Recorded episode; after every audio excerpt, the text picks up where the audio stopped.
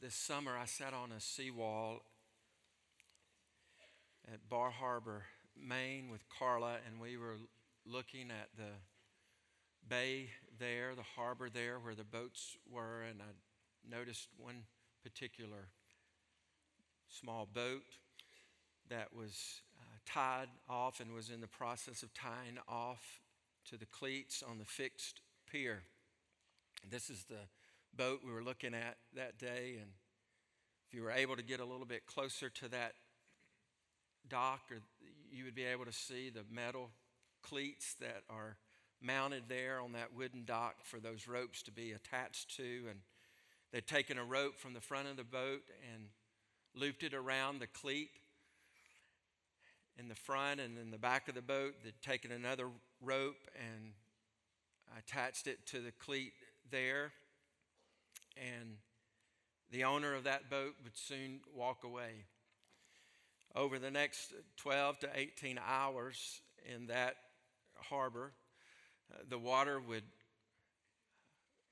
would, would rise and the water would fall. The tide would come in and the tide would go out. And the expectation of that boat owner was that when he arrived the next morning, that boat would still be fixed there in the harbor because he had tied it to those cleats that were fixed into the soul of that bay. I want to ask you a question today. What are you tied to? What is your life tied to?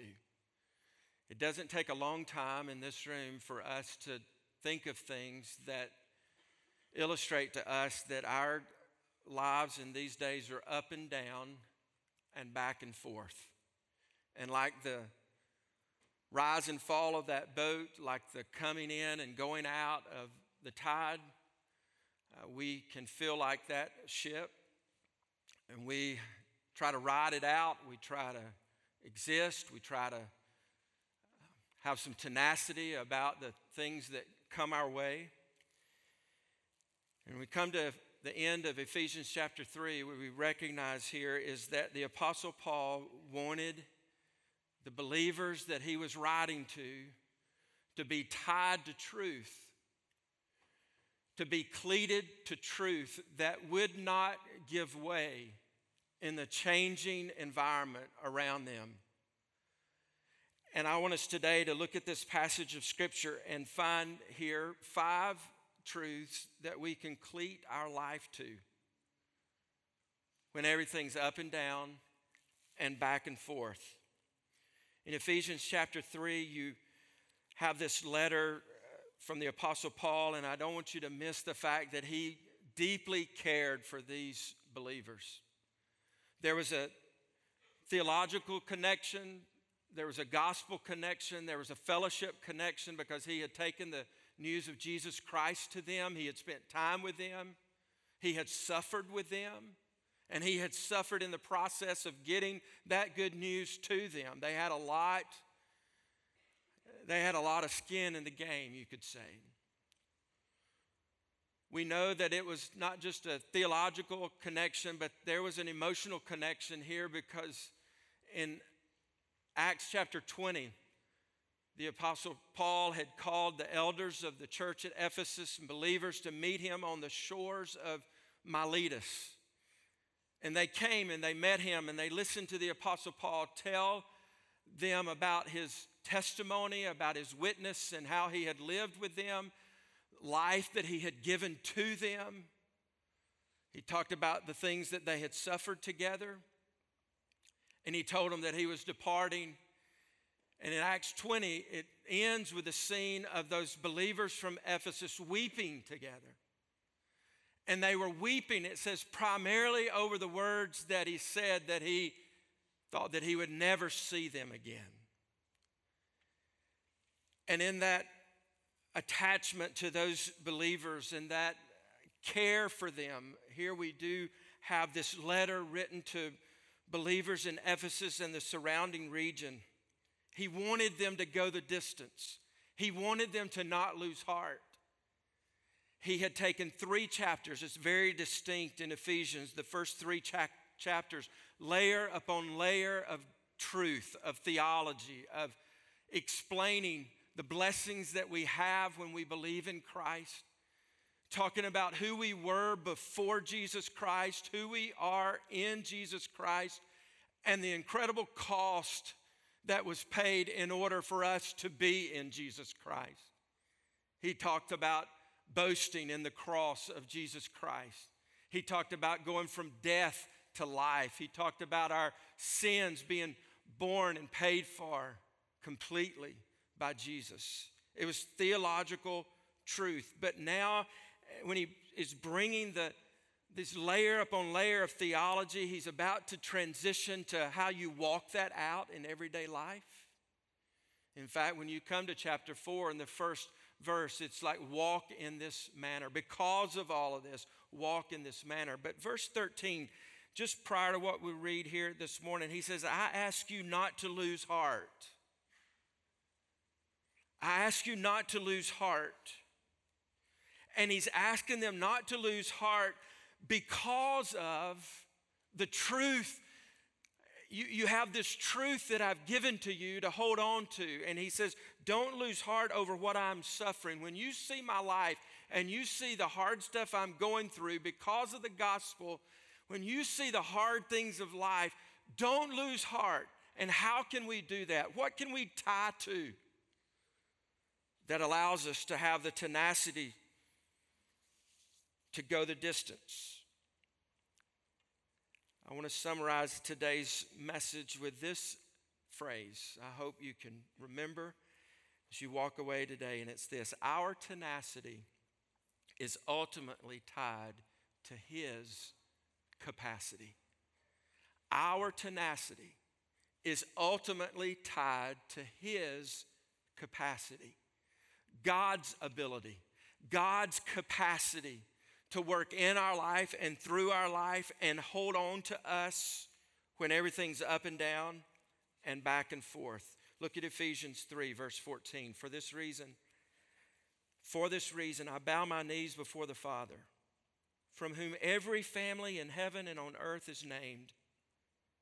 It's like the Apostle Paul is saying, that Father, the one the one who names it all, the one who is over all. I bow my knees before the Father from whom every family in heaven and on earth is named, that according to the riches of his glory, he may grant you to be strengthened with power through his Spirit in your inner being, so that Christ may dwell in your hearts through faith, that you, being rooted and grounded in love, may have strength to comprehend with all the saints what is the breadth and length and height and depth, and to know the love of Christ that surpasses knowledge, that you may be filled with all the fullness of God. Now to him who is able to do more, now to him who is able to do far more abundantly than all we ask or think, according to the power at work within us, to him be glory in the church and in Christ Jesus throughout all generations, forever and ever. Amen. It feels like the end of the letter, but it's really just the end of the section that deals so much with truth. Three chapters of him telling us who we were, who we are, and what it cost to get us from where we were to where we are. His, theologic, his theology erupts in doxology. And that's where it ought to lead every time for us when we celebrate who God is and what God has done and what He's up to and what He's going to do in the future, it leads to praise from our heart, an overflow of just gratitude and thanksgiving for the kind of God that He is and that He would do what He does. Well, as He gives this doxology, we find things here to hold on to, to cleat to, if you will. Let me give you five of these. Number one, Complete your life in the ups and downs to number one the prayers of others. The prayers of others. Now, this first lesson for us, this first truth for us, reminds us that for us to go the distance, we're not to, we're not to go it alone. We're not Lone Ranger Christians. We're to go with others. And for us to find the capacity of God, we need the care and the compassion and concern of others that shows itself in praying for one another. The Apostle Paul, after all of these just it, it, layers of, of truth, it comes, becomes so practical for him. In verse 14, listen to these caring words for this reason. I bow my knees before the Father. From every, every family in heaven and on earth is named, that according to the riches he may grant you. He begins to pray for them. For this reason, I bow my knees before the Father. The standard way of praying for the Jewish people would have been standing, but occasionally through the New Testament, you see moments where there's an indication of bowing in prayer, of kneeling in prayer. And here he doesn't say, I bend a knee. He says, I bow my knees. He gets on his knees before the Father and, and, and he's going there for them. Listen, other than the gospel, other than the gospel itself, the greatest gift the Apostle Paul was giving to the believers at Ephesus were his prayers. He gave them the gospel. He gave them the good news. He gave them the hope of eternity. He gave them the opportunity to believe in Jesus Christ. Next to that, the greatest gift he was given to them were his prayers.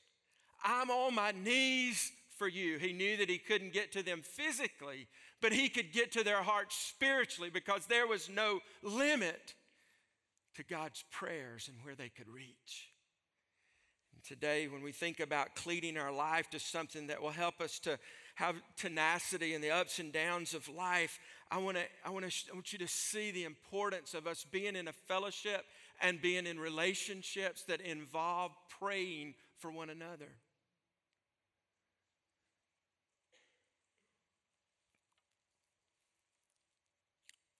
it's, it's a critical piece of a fellowship like this. It's why we come together to be able to know one another and know what's going on in the lives of one another. It's why you, you get in a class or a small group.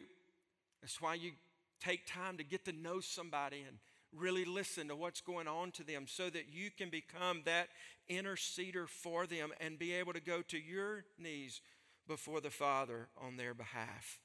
I need the prayers of others. Listen, you need the prayers of others. You need your name called out specifically by someone with specific request for you. This is what the Apostle Paul did. He prayed a specific prayer in a specific position for a specific people asking for a specific power with a specific purpose to be applied to a specific place. And you just witnessed a miracle with me saying the word specific about a dozen times. I, I won't be able to get it out now, the rest of the message. He prayed a specific prayer. We have the words here to his prayer. We get, you know how you get specific answers to your prayers? You present, you take specific prayers to the Lord. General prayers, oh Lord, bless us. Uh, like pray specific prayers. Paul's specific prayer was for a specific people in a specific position. He, he humbled himself in a physical way to say to the Lord, I'm submitting to you and I'm coming humbly before you for these people, asking for Holy Spirit power, asking for strength for them. Specific place in their inner man, inner being. He says, he may grant you to be strengthened with power through His Spirit in your inner being. That is a reference to their core, deep down where they live, where they believe, where they feel, where they can become discouraged and lose heart. And he's praying that in that place, Lord, meet people and strengthen them there. We need people calling our name out before the Lord to be strengthened there. Two questions Who do you have in your life committed to going to their knees for you? Maybe with, with kind of a, Uh, a rejoicing, you think in your heart, I know some people that are praying for me. Thank you, Lord. But you may say today, Pastor, I don't know who would be praying for me specifically today, but I know I need it. I want to exhort you to pursue those people. Men in this room, find a man, find some men that would know your name and call your name and be willing to go on their knees before the Father for you by name. So I'm a little uncomfortable with that weakness. That's exactly the place God wants to get you. He wants to get you to a point to where you're admitting to some other brothers, ladies, some other sisters, I need you praying for me. Second question Who are you giving your life to in prayer? Whose names do you have? Who are you going to bat for? Who are you going to war with? Who are you on your knees for? God is giving you the gospel. Now He wants you to be able to give strength and life to others from Him through your prayers.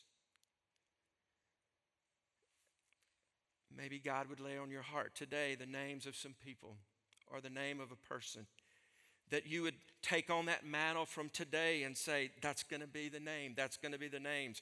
I'm in there. I'm taking them to the Lord. I'd encourage you to let them know. There's certainly power in prayer, but there's also power and encouragement knowing that others are praying for you. And that's modeled for us in Scripture.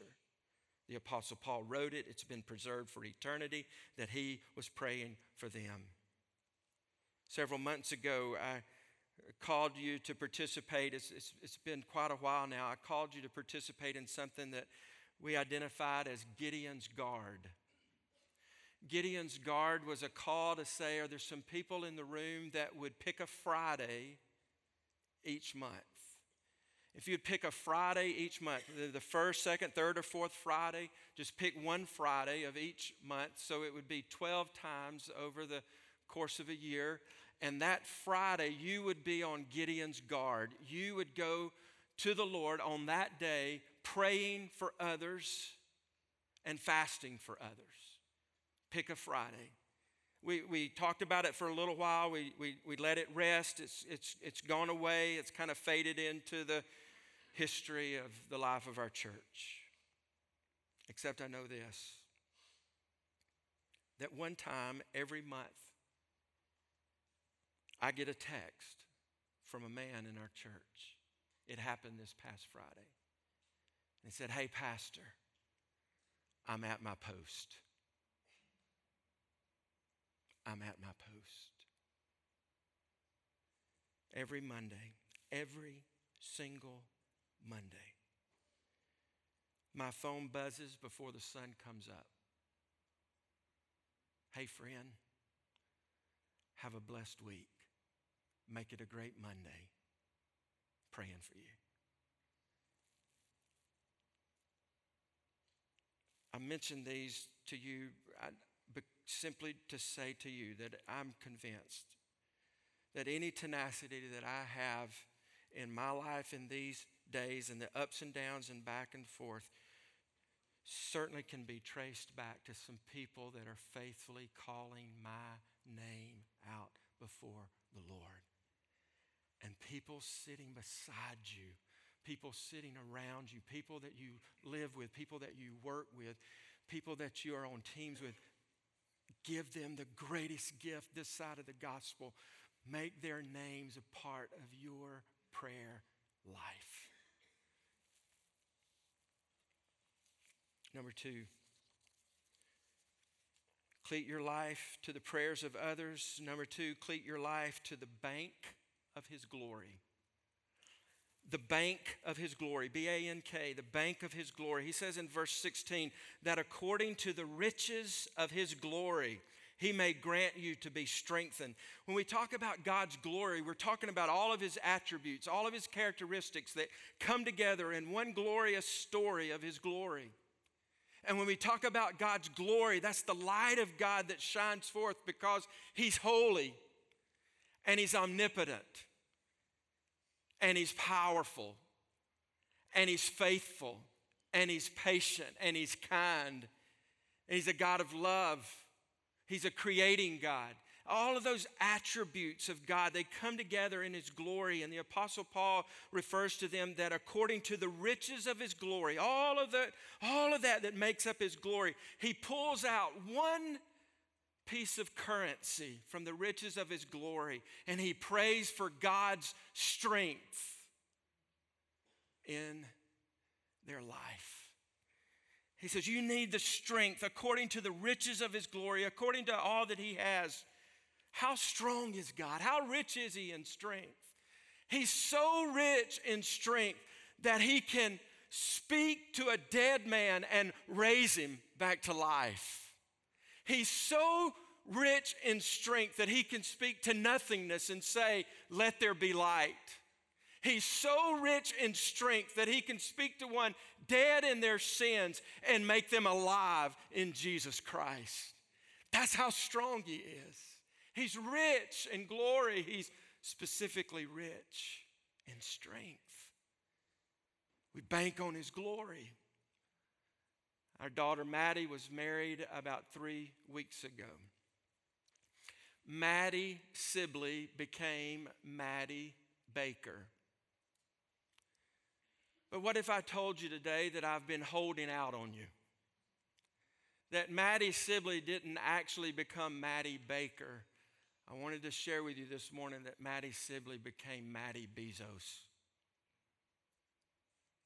Y'all loosen up a little bit in the room, okay? Bezos. Are you kidding me? Like, as in Jeff? As in Amazon? Yeah. And what are you thinking right now? Girl, you're rich. I wonder if that'll trickle down to our church. Woo! It ain't true. She's a baker.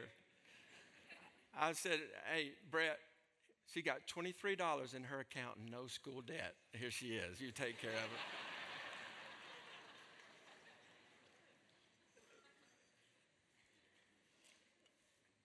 Think about this. Do you know that because of Jesus Christ, you are marrying in to the one who owns it all? the riches of his glory. And today, if you're looking for a place to cleat your life, bank on his glory. Bank on who he is. Number four. Number three.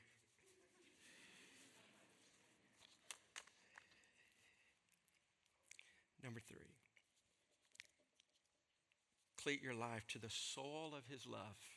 S O I L, the soil of his love. Verse 17, so that Christ may dwell in your hearts through faith, that you, being rooted and grounded in love, may have strength to comprehend with all the saints. That you, I'm going to pause here, that you, being rooted and grounded in love, tie your life today, tie your inner being today to the soil of his love, S O I L, the soil of his love.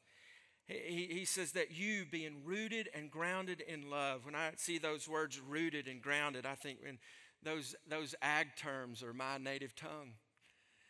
And I, I'm looking, I see that word rooted. Do you know, many a Saturdays as a kid, I sat on an upside down five gallon bucket with a bucket in front of me full of water and stems that had been cut off of crepe myrtles and red tip photinias. And with a radio playing a ball game, I'd reach into that bucket and pull out those limbs and cut them off about six inches long, strip all the leaves off the branches, put a point on the tip, clip the top of the leaves, dip it in something we called a rooting hormone, and then move it over and stick it into some soil and apply mist for several days. And here's what would happen. When nobody was around, I'd walk by those plants and I'd, I'd grab one and I'd pull it out. Nothing there. What are we doing? Put it back in. We're going by, go by a few days, I'd pull it out and look, I wasted another Saturday. Put it back in there. I'd come back in a few days and I'd pull it out, and on the end of that stem would be this swollen knot. Put it back in. Interesting. Come back in a few days, I'd pull it out and little white hairs sticking out of that knot. Put it back in. I come back in a few days and I couldn't even pull it out of the soil. What had happened? That little stem had become rooted and grounded in that soil. When that plant was rooted in that soil, it had found its life in that soil. And as it grew deeper and deeper and deeper, it had found its stability in that soil. And here the Apostle Paul is saying to the church at Ephesus, I want you not to lose heart. I want you to be rooted. I want you to find your life in His love and grounded. I want you to find your stability in His love. I want you to be rooted and grounded in love. And those there were days where that, that plant, that little stem, you could thump it and it'd just fall over. You'd come by later, you'd thump it, it'd just bend and it'd straighten back up. You'd come by and thump it, it wouldn't move. And what had happened over time, it had become more and more and more rooted in that soil. And then as we grow in the knowledge of who God is and how He loves us day by day by day, what happens is we sink our roots of faith down in how much He loves us and we're not moved by the ups and downs and the back and forths of life. This week, someone sent me a text and they asked, Hey, how is Miss Jean doing? Miss Jean is in her 90s. She lives alone. She's not able to attend church here with us. But many keep a check on her and they ask, hey, How's Miss Jean? And I'd seen Miss Jean a couple of weeks back, and, and just immediately I just sent back kind of this summary understanding of Miss Jean in her 90s living alone. I said, I saw her a couple of weeks ago. Miss Jean is, and I just, what came to my mind was steady, calm, and ready to meet Jesus. Just, that's just what popped out as a summary of her life. The person on the other end of the text sent back a single emoji. Can you guess what it was? it was that arm, that like Popeye's arm, just that single emoji. What were they saying? Strong. That woman is strong. Because for 90 plus years, she's been rooted and grounded in God's love. And nearing the end, she's calm, steady, and ready to meet Jesus. Anchor your life, cleat your life to the soul of his love. Number four, tie your life to the comprehension of his love. There's a paradox here. He says in verse 18 that you may have strength to comprehend with all the saints what is the breadth, length, height, and depth. He puts metrics on God's love and he says, measure it. Uh, you may have strength to comprehend the, the breadth, the length, the height, and depth, and to know the love of Christ. That, and here's the paradox, surpasses knowledge. He's praying that they would know something about God's love, how wide and deep and long, high, know something, comprehend something about His love. But just know this it surpasses your comprehension. As I wrestled through this over the last couple of weeks, here's what just came to terms with this that part of part of comprehending God's love is coming to a place of understanding that you'll never be able to comprehend his love.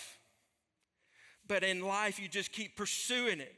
We think his love runs out. You think God's given up on you. You think God doesn't love you anymore. You think you've done so much wrong that he can't, or you've experienced so much hard he must not. But God says, You can never, as a believer, you can never be separated from my love. He wants you to comprehend that it's incomprehensible. And the byproduct of that is the fullness of God to know the love of Christ that surpasses knowledge, that you may be filled with all the fullness of God. There were those seasons in your life where you would say, I'm just, I'm just so full of God right now, or she's so full of God right now. And I guarantee what's going on is that, that you've found some sweet spot of learning a little something about God's love for you. Number five, and the last one tie your life to, cleat your life to. Number five, the side, S I D E, the side of the stage. There's center stage and there's side stage. And the last thing I'd call you here, based on this passage of God's word, is to cleat your life to the side of the stage. He says, verse 20, now to him who is able to do far more abundantly than all we ask or think, according to the power at work within us, to him, say it with me, to who? Him. To him be glory in the church and in Christ Jesus throughout all generations, forever and ever. He said, Let every generation that goes beyond us, church at Ephesus, right down into Watkinsville and every generation beyond us, let them see that Jesus Christ came for the purpose of bringing the Father glory.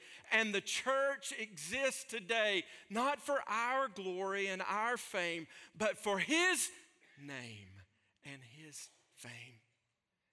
He says, let the glory go to Him. In other words, put Christ center stage, put God center stage.